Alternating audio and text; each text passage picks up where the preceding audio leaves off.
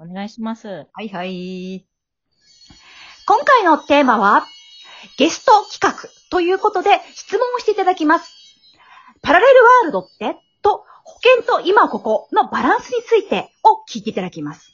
銀河のシャーマンのモジャミホです。そしてゲストは？どうぞ。はい。一般人代表のうん専業主婦のはい。エビちゃんです。エビちゃんです。はいよろしくお願いします。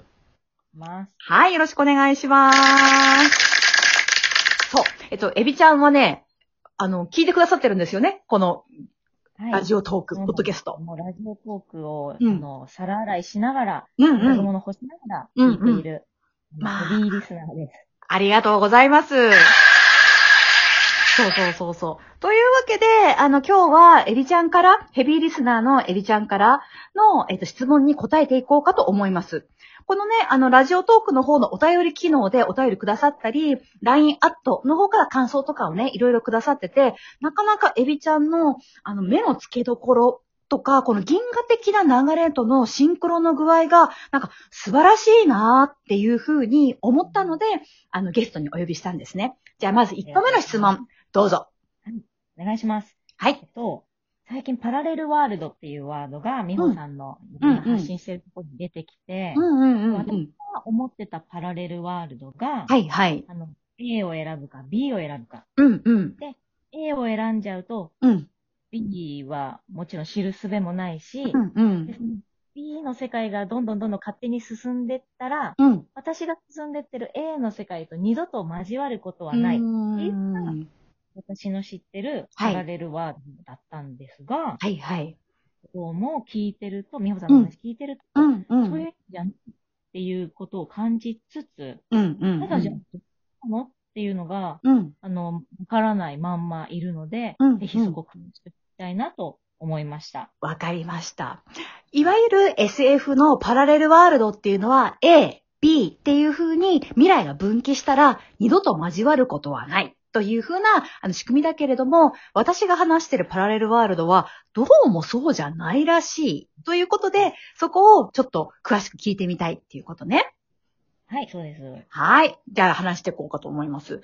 まず、そのパラレルワールドっていうことに関してなんですけれども、わ私もね、あの、パラレルワールドってキーワードが、はじめ、その、あの、銀河通信で来た時に、あの、エビちゃんがね、今言ってたような、いわゆる SF の、あの、パラレルワールドを想像してたんですよ。結構ね、はい。もう、2、3年前から、まあ、このキーワード自体は来てたんで、え？分離すんの？とか、え、同じ空間にいるんですか？って聞いても、同じ空間にいますって言うから、同じ空間で別々になるってなんじゃらほいって思っていたんだけれども、でも実際、まあそうだな、特にやっぱグランドコンジャクション、去年の12月のグランドコンジャクションを過ぎる前後あたりから、あ、本当にやっぱりこう今はパラレルワールド化してるんだっていうふうに痛感するに至ったわけですよ。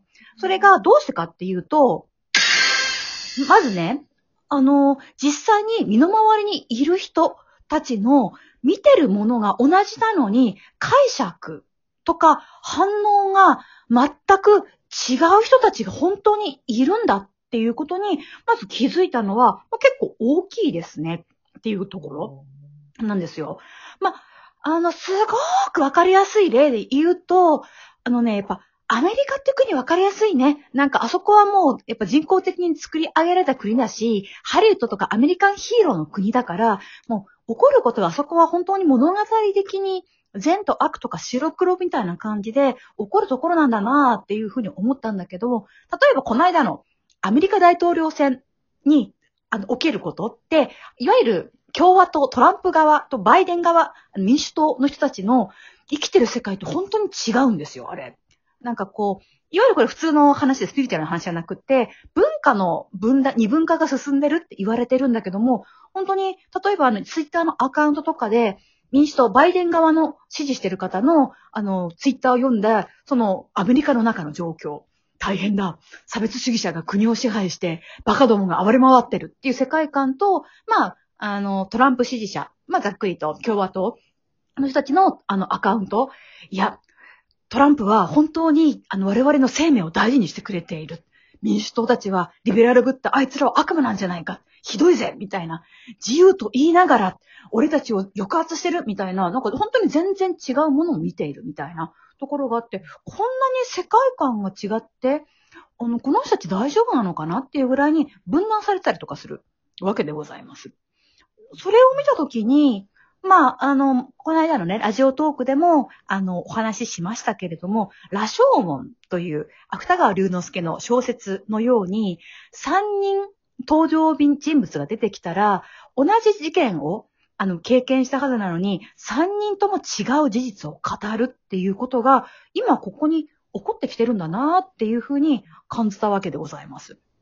なので、あの今起こってるパラレルワールドって、もしエビちゃんのね、ご家族で、あの、夫とかで配偶者の方が、あの、感じて考えてる家族のうん。仲良しぶりっていうのと、エビちゃんが、あの、感じている家族の仲良しぶりっていうの。まあ、ご夫婦だからは似てるかなとは思うんですけども、でも全然違う可能性があったりするわけです、みたいな。うん。なので、あのーうん、まあこれ、あんまりいい例じゃないかな。ご家族の中での分断って。でも、なんだろうな。あの、家族の一人にとっては、これはめちゃめちゃハッピーで嬉しいことだ、みたいな。なんかこう、うん一緒に、あの、どこかに出かけて楽しかったっていう経験が別の家族にとっては、あれはさ、義務としてさ、やらないといけない、いけない行事でさ、もう本当に大変で、もう疲れたばっかりだよ、みたいな。これぐらいの分断だったら全然あると思うんです。それが、さらに極端になってくるみたいな。だから同じものを見てるのになぜそなたはその解釈になるのだみたいな風な、あのね、分離がやっぱり激しくなっていくっていう風に見えてるんですけども、あの、わかりにくいところあれば突っ込んでいただいて結構でございます。アメリカのはすごくよくわかりやすいですよね。うん同じ事実見てるけど、こうん。んなに対立すんの？分断されてるってていうの。うんうんうん。ね。そう、分断されてますね。あれは見てると。本当にこう、リベラルメディアと、その保守の、あのメディアの言ってる方、本当に180度か、うんは反対側ぐらいに違うっていうことがあったりするんだけど、アメリカは極端だからね、すごいわかりやすいけど、日本の国内も多分そういうことがあるんだと思います。おー。うん。た、例えばコロナ一つにしたって、ものすごくコロナに対して恐怖を抱いて、仮に話してもいないのにだよ、マスクをしてない人を見つけたら、殺す気かみたいな感じの恐怖に怯える人と、まあコロナって、まあ、現実的な話として、インフルエンザの変種の一個だよね。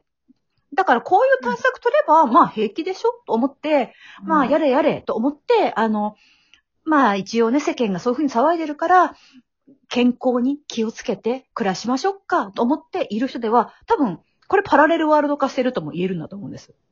そうですね。同じ時間を生きてんのに全然違うんですもんね。そうそうそうそうそうそうそう、うん、味わうものも、まあそこで、なんていうのかな、困ってることも、全く同じね、人を見かけたとしても、もしコロナに怯えてる人だったら、マスクしてない、あの人とか、あの学生さんの集団とか見たらば、多分怯えてる人は怒りに震えるか、怖くて逃げ出しちゃう。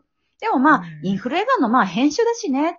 まあ、みんなで、あの、健康に気をつけましょうと思ってる人は、まあ、学生さんはみんな若くてね、免疫力あるし、そりゃ話したいよね、と思って眺めるみたいに、多分これ全然違うものを生きることになっちゃうっていう、こういう感じで私は怒ってくるんじゃないのかなと思います。なるほどうね。ん。じゃあ、私たちは、うん。どう、どういう方を選んだ方がうん。うん。いいんですか、そうね。だからもう一つね、宇宙通信で来ている、なんかビジョンとしては、これから乗る列車が変わるって言われてるのね。乗る列車が。。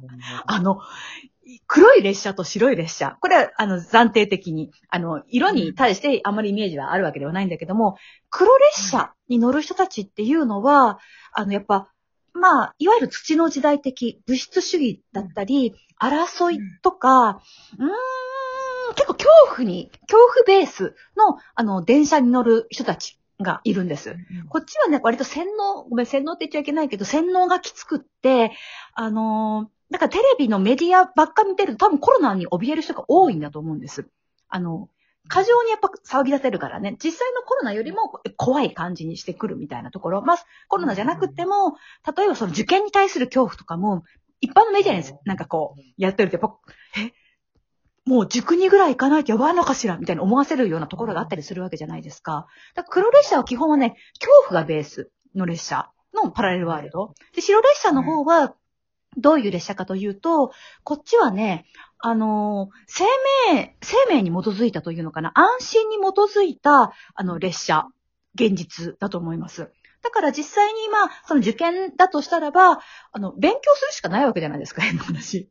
その人が。うん。うん、まあコロナだってやっぱり、あのー清潔さに気をつけて、免疫力を上げるのが一番良かったりする。なので、免疫を上げるために、まあ運動をしたり、栄養のあるものを食べようみたいに、睡眠をよく取ろうみたいにしているっていう風に暮らしていけるみたいな。で、そういう人と繋がっていくっていう感じなので、パラレルワールド化していくときっていうのは、やっぱこの、どっちを選べばいいんでしょうかって言ったときに、できれば安心と生命力に基づいた側のパラレルワールドを選んでいただいたらいいんじゃないのかなと思います。なるほど。うん。利益とかじゃなくて、そうそうそうそう。うん。恐れとかじゃなくって、うんあの、自分のまず生命を信頼する。頼る。その上で、どうしていくっていうようなことを、あの、選んでいかれる。チョイスしていかれると入ってくる情報も、お付き合いなさる方々も、変わっていくと思います。はい。では、2個目の、あの、質問に関しては、次、後編の、あの、方ことでお話しさせていただこうかと思います。エビちゃん、後編のゲスト企画もよろしくお願いします。はい。